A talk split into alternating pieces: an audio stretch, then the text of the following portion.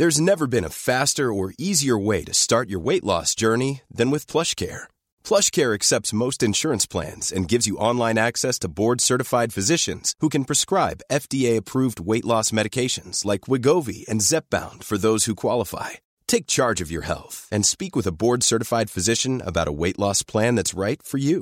Get started today at plushcare.com slash weight loss. That's plushcare.com slash weight loss. plushcare.com slash weight loss.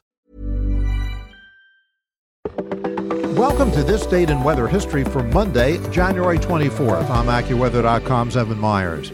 During the total solar eclipse in December 1834, the Gettysburg, Pennsylvania Republican Banner reported that in some places the eclipse caused the temperature to drop as much as 28 degrees Fahrenheit, from 78 degrees to 50.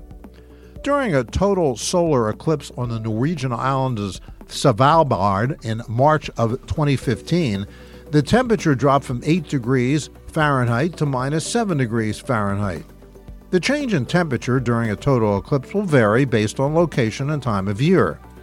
The temperature change created by the loss of light from the sun's disk will be similar to the difference between the temperature at midday and the temperature just after sunset, except the change will, of course, occur more suddenly, which is why it's often one of the very noticeable effects of a total solar eclipse.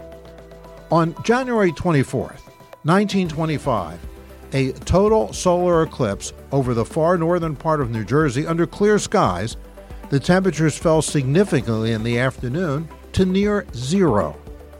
And that's what happened on January 24th.